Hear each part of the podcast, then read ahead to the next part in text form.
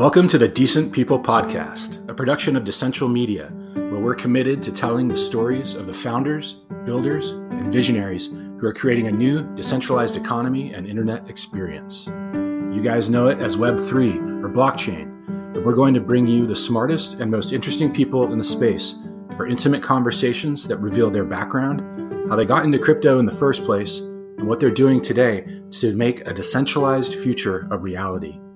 Thanks so much for joining us, and check out our site at decentral.io. Now, to the show.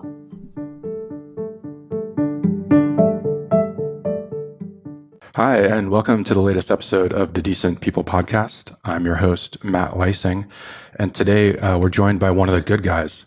It's Ben Simon uh, from a firm called Crypto for Charity. And what they're doing is basically helping all you degens out there uh, lower your tax bill by uh, donating some of your crypto or NFT proceeds. Uh, so, Ben, how are you? It's great to see you. It's great, great to see you too. I'm doing well and very happy to be here. Thanks. Yeah, thanks for being here. Uh, so, I know you're in New Haven, Connecticut today. Um, can you tell me a little bit about your background? Is that where you grew up? Sure. I, I grew up actually just outside of Washington, D.C., one of the few people who was actually born in D.C., which tends to be a pretty sort of transient place. Wound up in New Haven by way of DC and San Francisco as sort of professional life. Um, here, mainly because I'm following my wife, who is a works at the Yale Art Gallery. Good man. Always follow the wife. we are we are what's known as trailing spouses in, in New Haven, um, where a lot of people have either a connection to Yale yeah, or their their spouses do. So, looking into your background, you know, you've been an organizer uh, for many many years. Did that kind of get into your blood being from DC? Was that something your family was into, or into politics in general? It was a little bit. The idea of sort of social change and of being of, of making a difference in the world was definitely something I I grew up with. Um, my mom actually passed when I was very young, and there's a a living will, a you know letter she left for both me and my older brother, which exhorts us to not seek wealth, but rather to seek um, sort of making a difference in the world. So I think that's always something I've oh, wow. taken. Yeah, that's powerful. And what did your father do?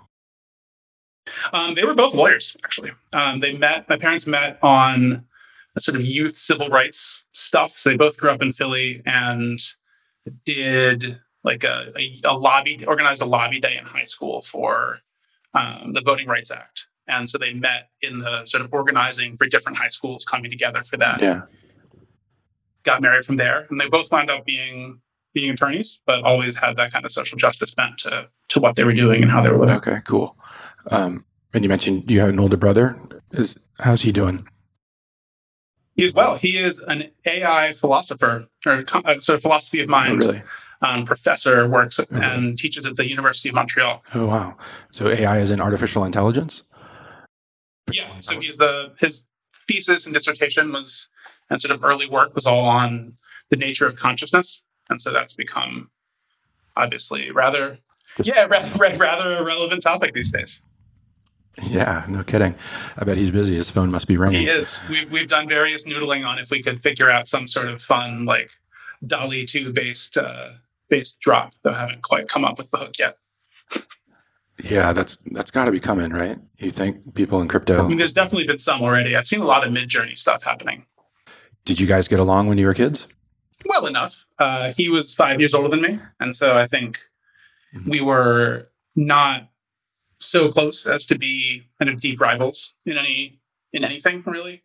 Um, and you know, but also, you know, we, we, it's not like we were we were buds, right? It was a, a pretty substantial age difference. Yeah. yeah. let me say, I'm, I'm asking that as an older brother myself. So, um, yeah, I know the, the brother relationship is, is love hate. You know, it's it's become much much better as a um, as grown-ups. That sounds cool that you guys can collaborate or just you know kind of like speak the same language and stuff. Yeah, absolutely were you an athlete as a kid, or were you always in, into books, or what was your what were you like?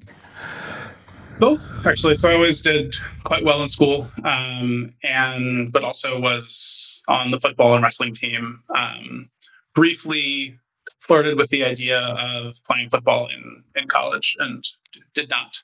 uh, for which I am thankful. But yeah. uh, did some like did did sort of club wrestling, right? So not not super competitive, but went to some meets and stuff. All right, cool.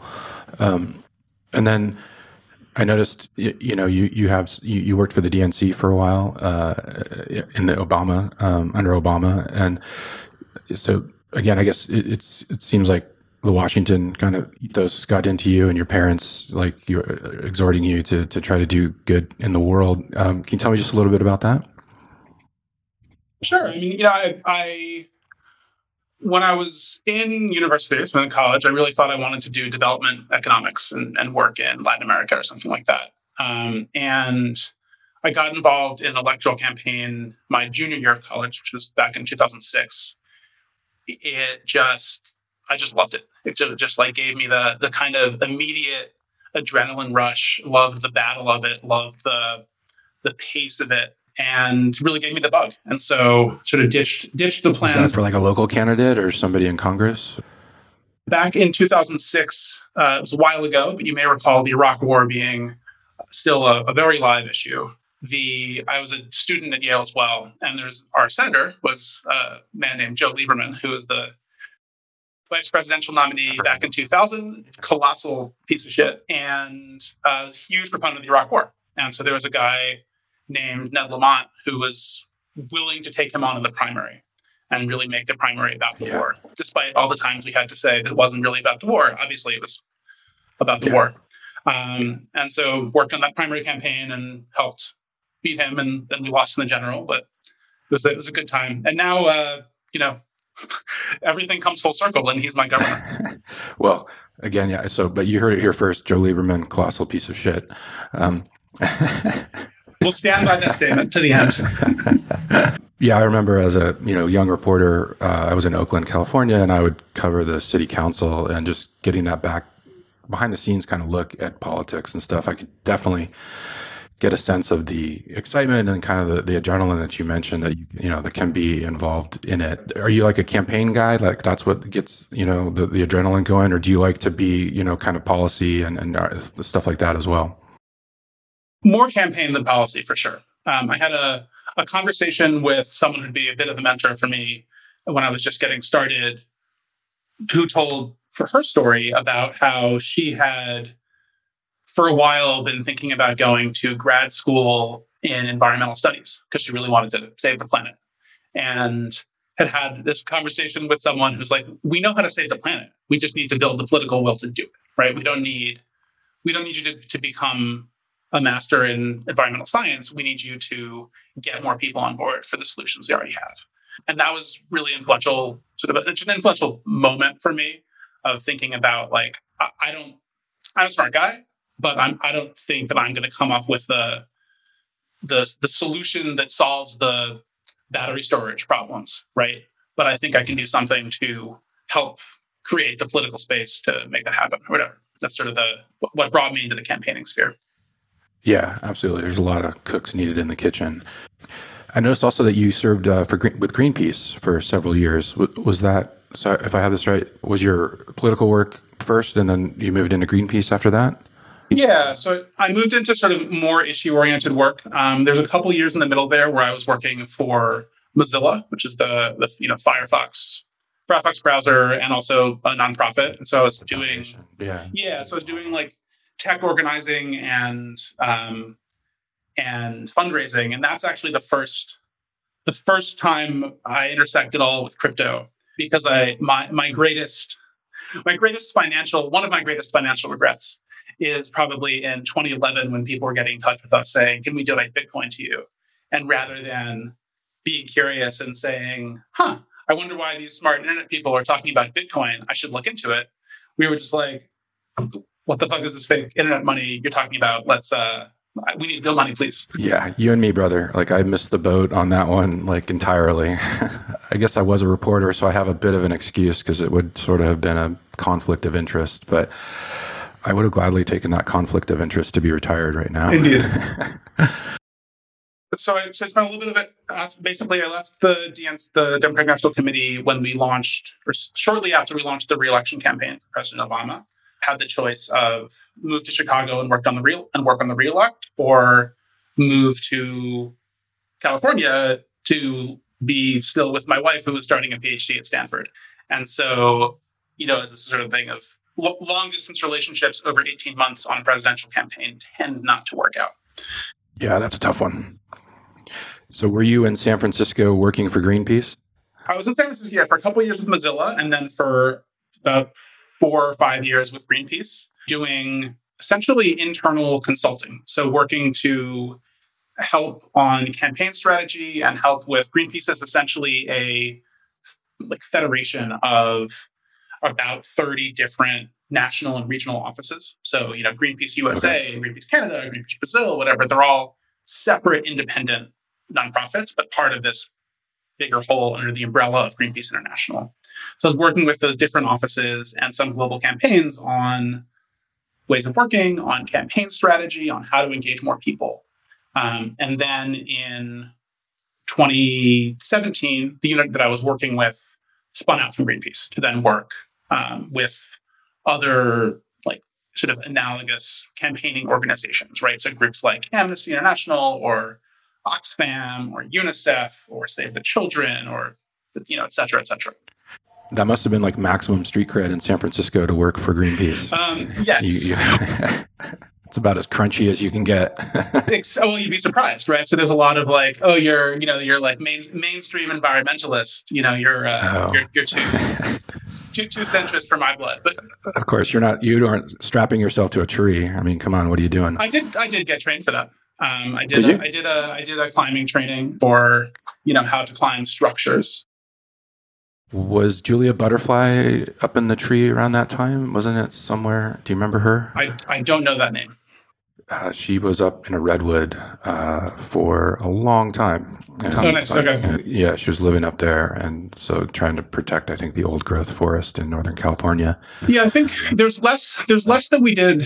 In, at least the time that I was there, that was about like kind of that that sort of specific piece, and more about um, you know putting yourself in a way where people have to pay attention in order to drive some some specific message. There was a great the action that I didn't have anything to do with planning this, but there was a the, the action that I remember most was like very shortly after Trump's inauguration, we managed to get to drop this gigantic banner in sort of perfect sight of the White House from from somewhere some construction crane sort of like a block mm-hmm. away or something like that made for a, a very nice very nice photo op.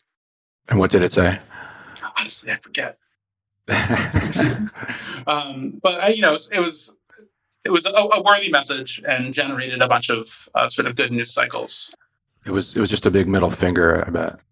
It probably honestly said resist, which I'm now remembering was like the tagline okay. of, of the of the age, right? No, no. I mean, basically, it's a big middle finger to him, but it was, it, you know, newspapers can't print the, the profane message, so you gotta, gotta yeah. keep it clean if you want to be in the. Yeah, you want to get on the front page. Yeah, exactly. Did you find um, like the DNC and Greenpeace were the were you able to work inside of them, or was it frustrating to be in sort of a larger organization, or how how did you find that um, for like the goals that you had for yourself and kind of what your mom was exhorting you to do, you know, for all, all of your life, basically? It's a, it's an interesting question. Um, I mean, yes, yes to both. Um, I found myself uh, pretty pretty well able to work inside of complicated bureaucracies, and for whatever reason, the way my brain works uh, is good for like understanding and existing within them and trying to figure out kind of the leverage points and how to. Like it was basically internal internal campaigns that we had to run regularly to get yeah to get anything done. yeah um, and so it's the same it's applying the same set of critical thinking tools and strategy tools to um, to colleagues which is weird but um, but it but it did but it did work and it was you know we were able to have some impact. Um, i definitely think about there's there's some there's some of the stuff that the organization especially with greenpeace um, does and argues for that I am like not 100% uh, aligned with, uh, especially now. And so that you know, there's there I do have moments of wondering like the wisdom of it all, But mm-hmm. I, I do think it was, you know, ultimately on the side of the angels um, and trying to move things in the right direction in both cases. Uh, yeah. But there's certainly limitations to what you can do as as like there are there are limitations to what you can do as part of a a big giant apparatus, and then there's also uh, benefits to it, right? There's things you can leverage. There's people you can reach. There's feats you can attempt. Yeah, I'm sure the name itself, just Greenpeace, you know, gets you in the door a lot of places. Um, it does, and it's also you know whatever resonance that has for those of us in the U.S it was it really instructive to spend time working with with offices around the world where uh, it's what you know if you imagine the united states environmental movement and thinking about sierra club and whatever MoveOn and you know the, the stuff MoveOn does on the environmental side it's and and greenpeace and maybe earth first or something all, yeah, all yeah. that stuff like mm-hmm. that's basically it's it's greenpeace in a lot of countries like, there are some other smaller groups and certainly 350 has a presence in a lot of different places. But if you look at like a Germany or a Brazil, Greenpeace is mainstream environmentalism. And yeah. so, yeah. I mean, that also winds up with some funny moments where you'll have Greenpeace Germany being like, what? What do you mean you can't just get the Secretary of State on the line? You know, that's easy for us. Um, you know, there was, yeah. there was some point where something like one third of Dutch households included a Greenpeace monthly donor. Wow.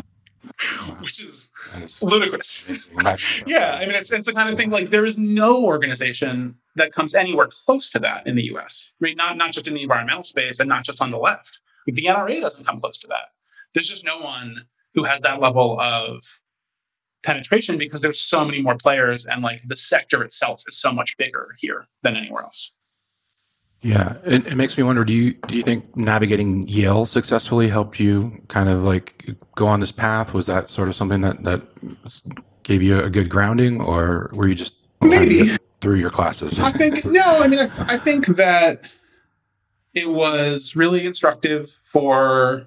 I think I really learned how to how to think in more critically and um, take stock of situations. I was, you know, I was an economics major. I didn't want to do finance, but I was into learning the kind of logic oriented thinking, um, which also has always been how my mind works, but really enhancing that.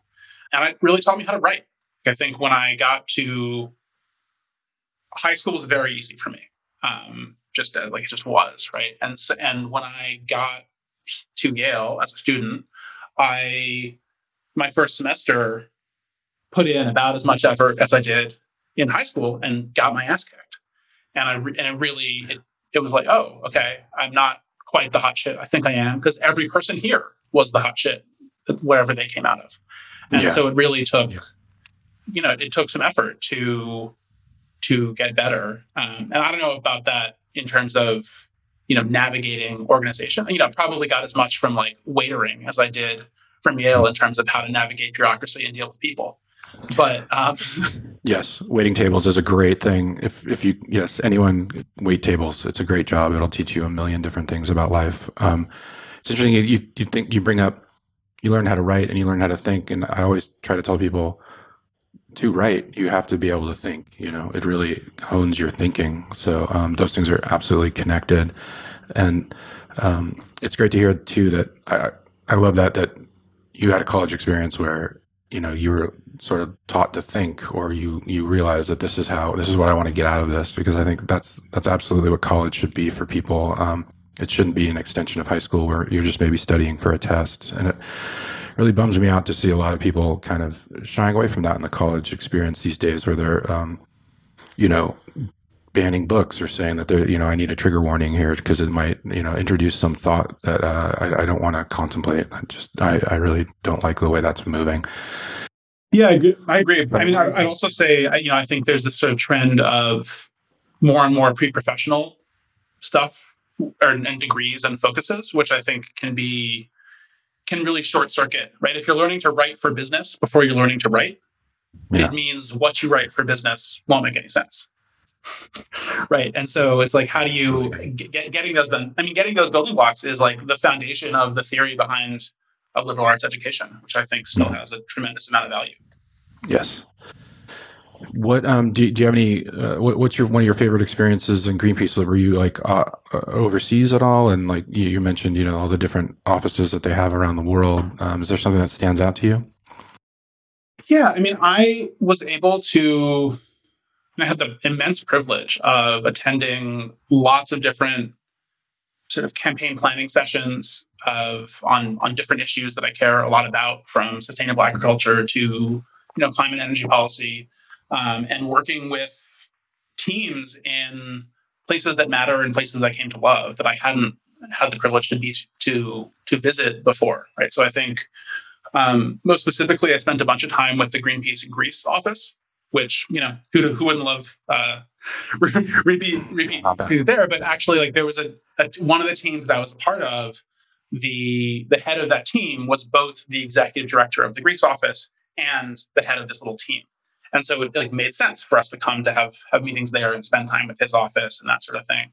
And Greenpeace Mexico, I spent a bunch of time with as well. And I think you know in both cases, I think that what I found the most rewarding was spending an extended period of time over time. So not just like an intense week, but spending some time and then some more time and some more time over mm-hmm. months and years with specific offices and specific campaign teams where I could really see sort of a meaningful shift in ways of working and how they were able to collaborate with themselves, how they were able to um, bring in insights from the outside and um, really shift the way their their their campaigns worked.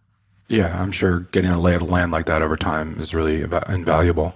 I, w- I will say, on a, like on a very specific note, um, shortly after I started, Greenpeace, we did a so Greenpeace has has ships, right? There's these gigantic ocean-going vessels. I was going to ask you if you rammed any whalers, but um, I, I, I, thought that was maybe a little far afield. but there was sort of shortly after I started, there was this uh, there was an action that we did with sort of um, uh, you know to scale in the in the North. I'm pretty sure in the North Sea to share to scale a Gazprom drilling platform. So Gazprom being the Russian, one of the big Russian. Yep, natural gas company.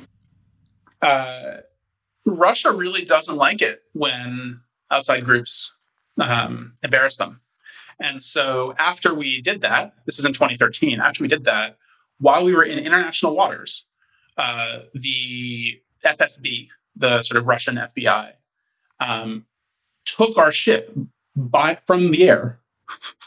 like they, you know, brought in a chop, like brought in combat troops on choppers and or wow. like on at least one chopper, and took the ship by force, towed it to Murmansk, and then put everyone in jail.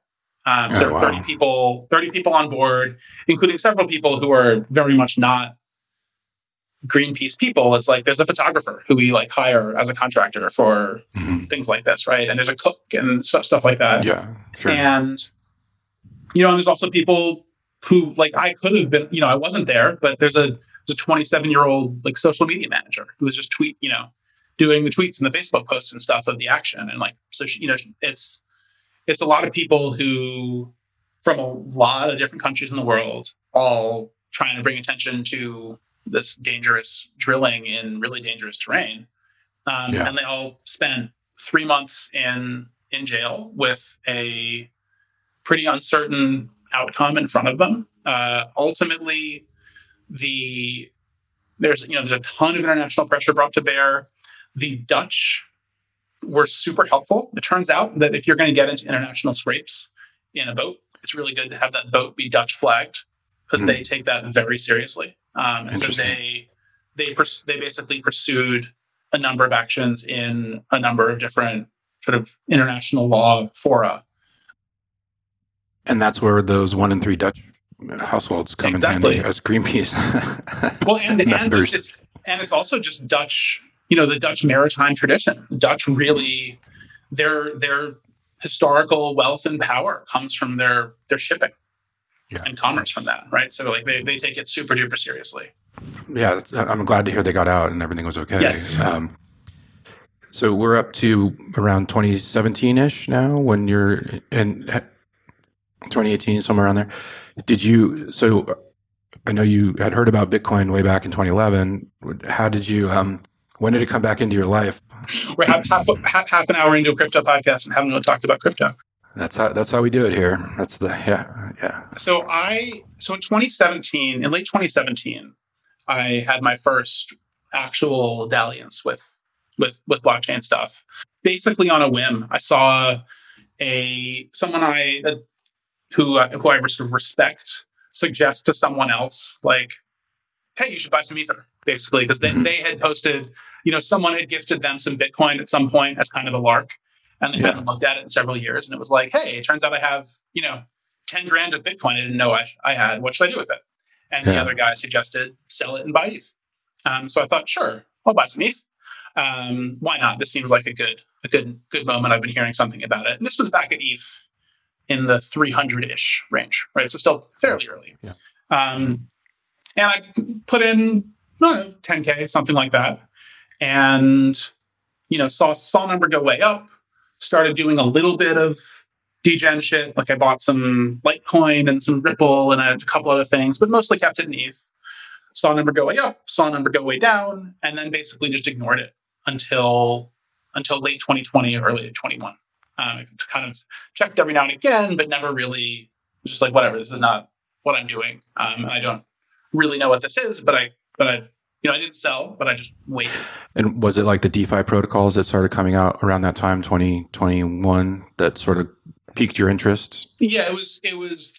It was the it was all the DeFi stuff definitely that that sort of got me back in and some availability of investment capital because I sold. We we'd had a house in San Francisco that we moved out of in 2018, but didn't sell and but rented, and then we sold it in early 2021. So I knew I had this some capital coming in and decided to allocate a chunk of that to just going deeper in crypto and, and actually diving in and, and figuring this out. I had become, I had been getting sort of starting to follow it more over the previous months, but hadn't really felt like I had like money to put in uh, to really shift anything. But then that was the okay. Here's the moment. I'm gonna like.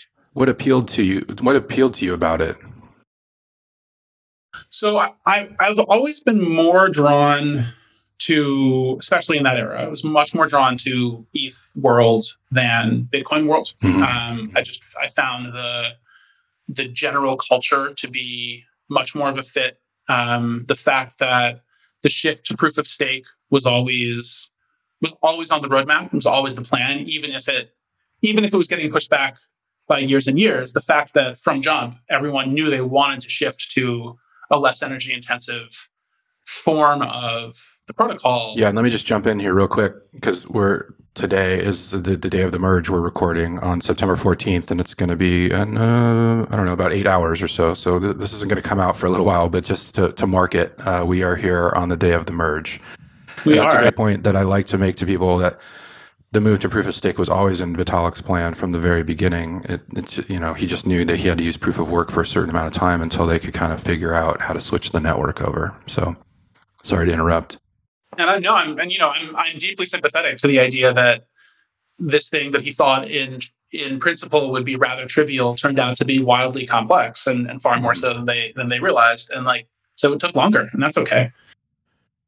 Yeah, a lot of a lot of dead ends, a lot of research has yeah. gone into this. I remember interviewing him in 2017, and he he thought that proof of stake would be um, probably rolled out by the end of that year.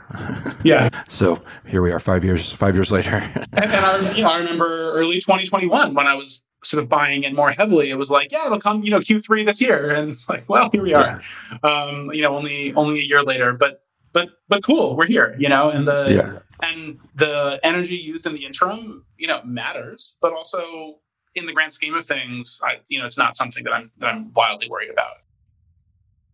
Yeah, it's a it's a tough one, right? Because we don't know the energy use of Wall Street or of yeah. really the, the, automobile industry or a lot of other industries. Whereas because blockchain is open and everyone can see um, the, the network, you know, it's like it kind of gets used against it, I think, in a way that doesn't seem exactly fair, or at least apples to apples with other yeah, things. I think that's right. I think ultimately what I what I try to sort of say to folks when they bring it up with me, because certainly the, the fact that I've gone deep into crypto uh, is uh, surprising to some of my friends. It is that you know if we as a society allocate um, and find it reasonable to use energy on lots of things that lots of us find silly and find find stupid, right? And so if ultimately you think Bitcoin and Ethereum and the whole the whole thing is an idiotic Ponzi that is just a waste of time and money, then yeah, of course you think it's dumb to spend carbon on it too, right? But if you think there's value to it, then it becomes about weighing the value you get from it versus other uses of carbon. And and it's much that's a much, much, much different conversation. Right. It is also the case that Bitcoin uses a lot of energy. And I would really like it if we could figure out how to make that less true. Yeah. Um, but but it's yeah, but no. it's a much different conversation than just Bitcoin uses a lot of energy. It's like, yes, that's true. And there's a fair bit that Bitcoin brings to the table that society didn't have before. And let's talk about that. Right. Yeah, that's a great point. Um, I, unfortunately, I hate to tell you, but I don't think Bitcoin is ever going to move away from how it works. It's just they they don't really. I mean, no, I it's, it's it's it's a shame because it's obviously a revolutionary technology, um, but it's just I think it's it's rather stuck with what it has, and so um, hopefully yeah, we've been trying to write, you know, there are other ways around like kind of kind of doing renewable energy mining, you know, and things like that that can mitigate some of the effects. I think that's probably the best bet for yeah, the Bitcoin network. I think that's right. Um, had a conversation some, some months ago with a with a friend and former colleague about the Greenpeace campaign to get Bitcoin to switch to proof of stake, which I think is pretty silly because it's like there's not. Is that one of the places you're diverging from them these days. Um, right, but it, well, it's silly, but in the like, there's no who who is the campaign against. Well, they've apparently never been on crypto Twitter, right?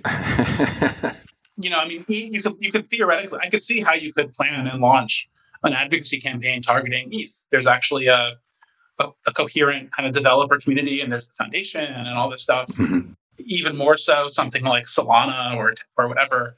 But like there's no there's no one whose door to knock on for Bitcoin.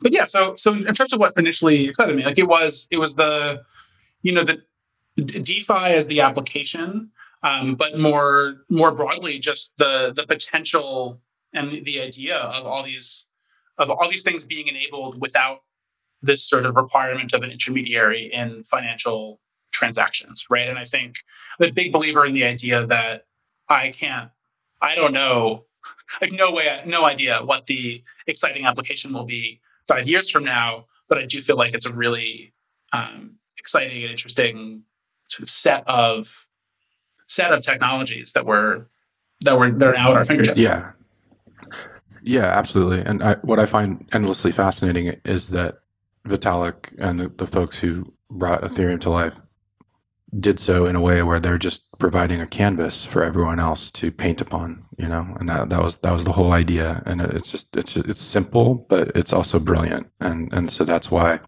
we're seeing all these new applications in art and in, in music and and all sorts of other uh, industries uh, fashion that that are just because uh, I was talking to somebody last night about this where people who come into this and then finally kind of wrap their head around it usually say, "Oh, this could be used to do this, solve this problem I've been having in my industry," you know. And so all this new energy is coming in, and I do think it's a, a pretty welcoming environment, um, and and also it has that baseline foundation for you know building on top of it, and so that, that's what I, I've always been quite excited about. So now I think I'm pretty sure now I, I, figure out why you now are doing crypto for charity because you've got a whole bunch of crypto and you're like, oh my God, the tax bill is going to be insane. So I better start figuring this out. No, unfortunately, not, not, not nearly as much as I'd like, but, and, and a lot of it is in the form of the, the two things you see over, over either shoulder there. Because basically, you know, my, my sort of journey, my journey deeper was. Well, for listeners, tell, tell us what's behind you.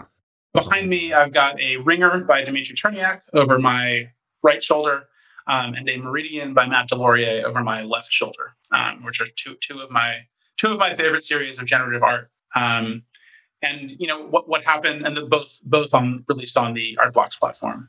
And what and so I know you've had Aaron Penne and mm-hmm. Brian Brinkman yeah. on here before, and that you know they're both Artblocks artists. Yeah. And you know yeah. what what happened for me was basically so I you know I put this money in and then I spent many moons, you know, sort of five or six months um, spending a lot of time exploring DeFi and doing doing various, you know, Pon- Ponzi-ish, some of them probably, but like, you know, yield farming and and bridging to Polygon and doing stuff there and all, this stuff.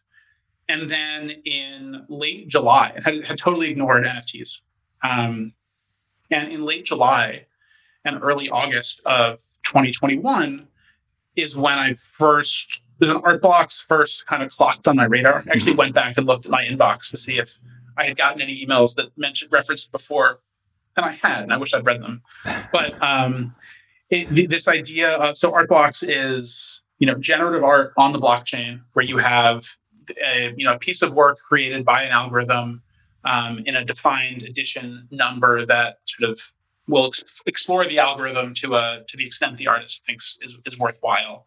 Um, and you have the you know the provenance immediately t- like tied to the point of creation in the token on the chain.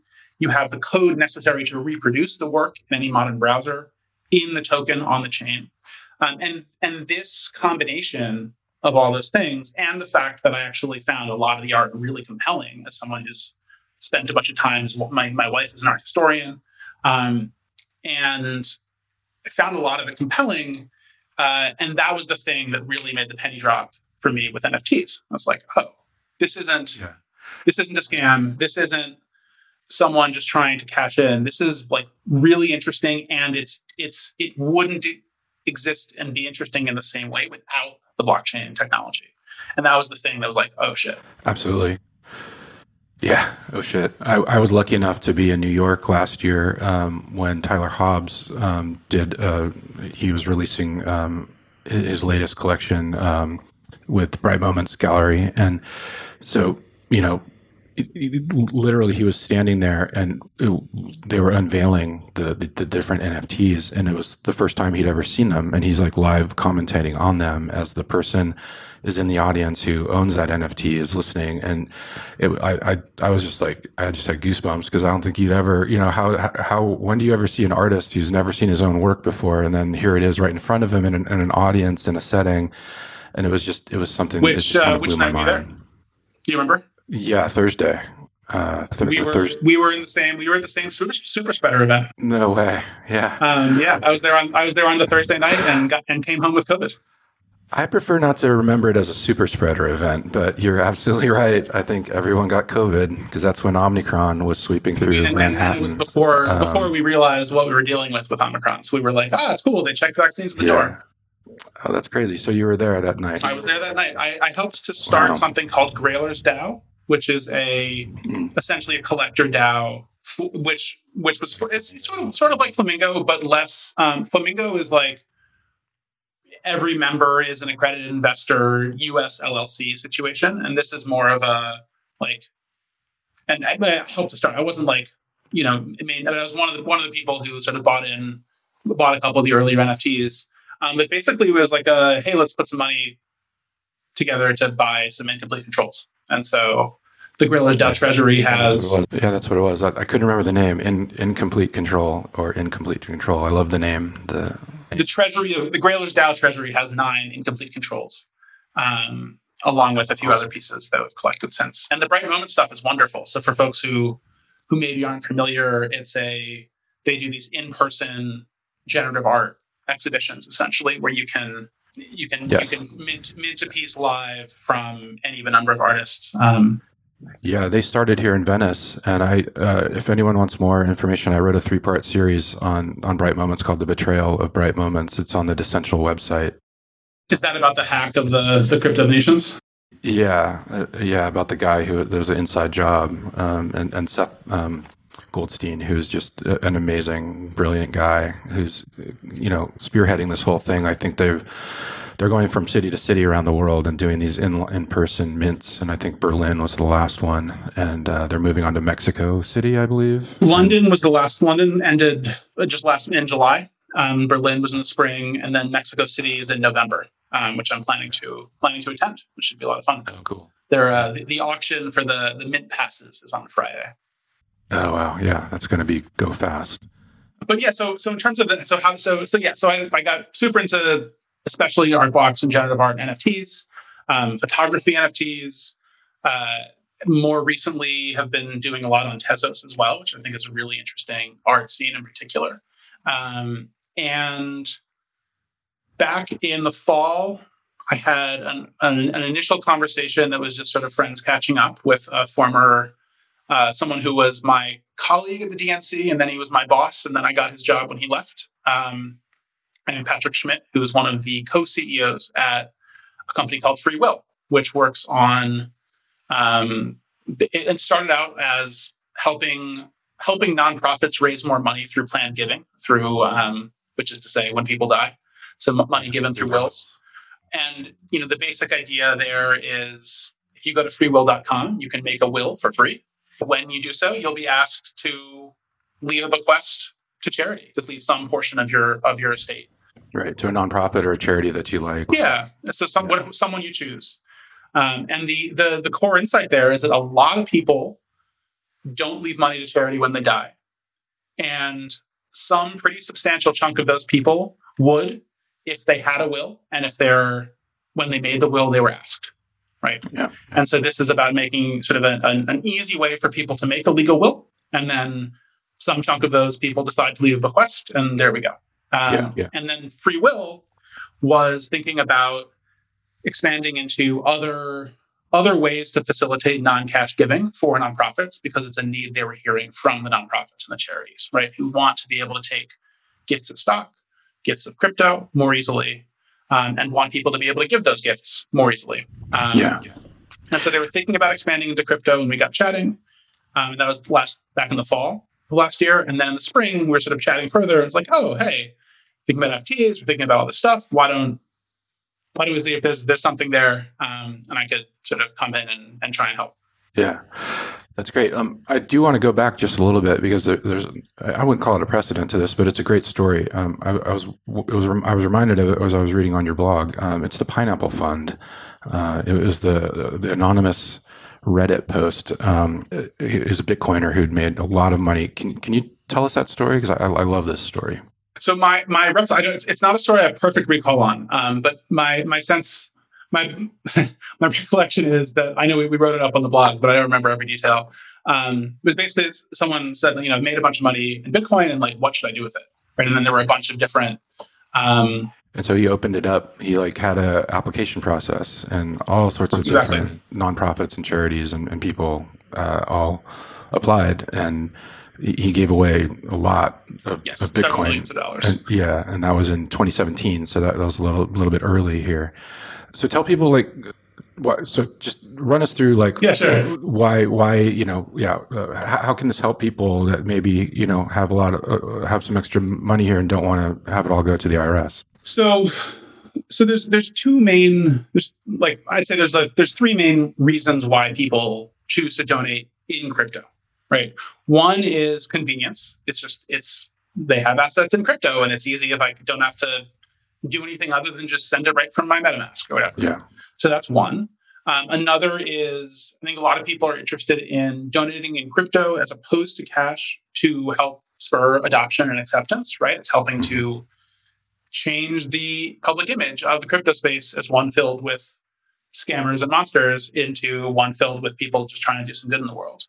Um, and then the third is tax savings, right? I think the first two kind of stand stand are, are relatively self-explanatory. Yeah. Um, but on the tax savings front, the basic idea is that donating appreciated non-cash assets is enormously tax advantaged, especially and, and primarily if you have held those assets for more than 12 months. Um, and the, the basic idea is imagine you bought $10 of Bitcoin in 2016, which is now worth $100. I don't actually know if that's the right multiple, but for yeah. the sake of for you know for the for the sake of the of easy numbers. So if you sold that hundred dollars of Bitcoin to cash to donate it, you would then owe long-term capital gains tax on the ninety dollars of appreciation from ten to hundred dollars. Mm-hmm. Um, you would then you could then get a tax deduction for your donation of hundred dollars, but you'd still owe that capital gains tax. Mm-hmm. If, however, you donate the Bitcoin directly to charity, you get the same $100 deduction while owing nothing in capital gains tax. So you can you can you can avoid taxation on your your your gains basically if you donate if you donate the asset directly if you've held it more than a year. If you've held it less than a year, it's not particularly tax advantaged. Um, you know, you you basically there your deduction becomes the lesser of what you paid for it or what it's worth. Um, so it doesn't really matter if it's if it's gone up in value, it's perfectly reasonable to donate it directly or to sell it. You know, it's slightly it doesn't really matter. Yeah. Um, if it's gone down in value, you're better off selling it to cash because then you can book a tax loss and then donating the remainder. Um, but and that's and that's also true of NFTs, right? So you can donate an NFT if you can find someone like say Crypto for Charity who can help you um, donate an NFT directly and you've held it for more than a year, you can harness the same benefit. So we're having a conversation actually with a, an owner of some crypto punks right now who wants to who's thinking about donating one of them, mm-hmm. um, which which is actually kind of a great way to, you know, if you're one of these people with, you know, you, you minted 30 yeah. back in 2017, you know, yeah. you could donate one a year and then just automatically knock 200k or whatever of liability off of your taxes. Yeah.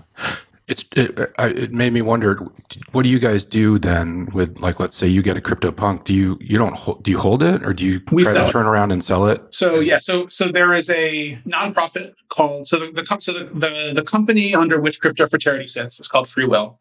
There's a nonprofit called free will impact fund which we work very closely with um, who which is the recipient of any donation right so so free will impact fund is a 501c3 um, free will impact fund gets the donation, and then um, acts as a donor advised fund and then like grants out um, to directly to other charities. And so um, the the basic function is, you know, whether it's an NFT or ETH, a Free Will Impact Fund wallet receives the donation.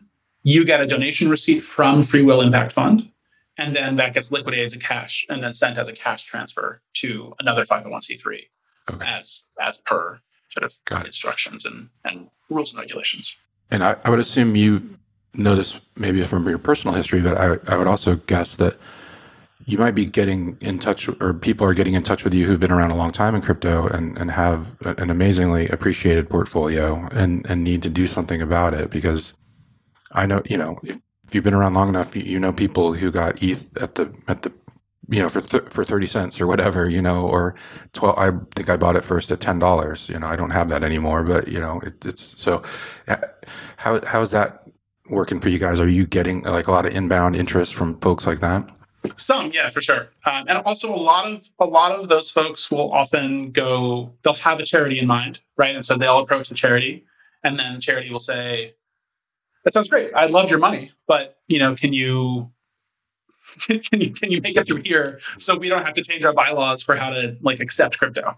Because um, that's the, the other the nice thing, right? So it's it's something like crypto for charity, which is I should say also zero fee, right? So we so every you know we we do the liquidation on Gemini or FTX depending on the coin mm-hmm. or the asset, and so and we will you know everything less like whatever Gemini takes as transaction fee gets sent on.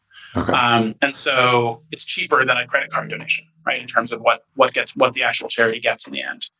And so so part of it is making it easy for people to make donations, but a lot of a huge part of it is just making it easy for the charities to um, to accept it, right? When when yeah. we, did, we did some survey research with charities last year when we were figuring out what to do, and the kind of the overwhelming response was some version of i know we should figure out crypto but i have no desire to figure out actually crypto i just would love to figure out how to take it and I thought this was really smart. I read on your site that you can generate a unique wallet for somebody like like a charity like that, and so they don't have to do anything. Exactly. They, they don't have to do it themselves, and then you can still donate to that charity, and then I guess you guys would liquidate it and send them the cash. Exactly.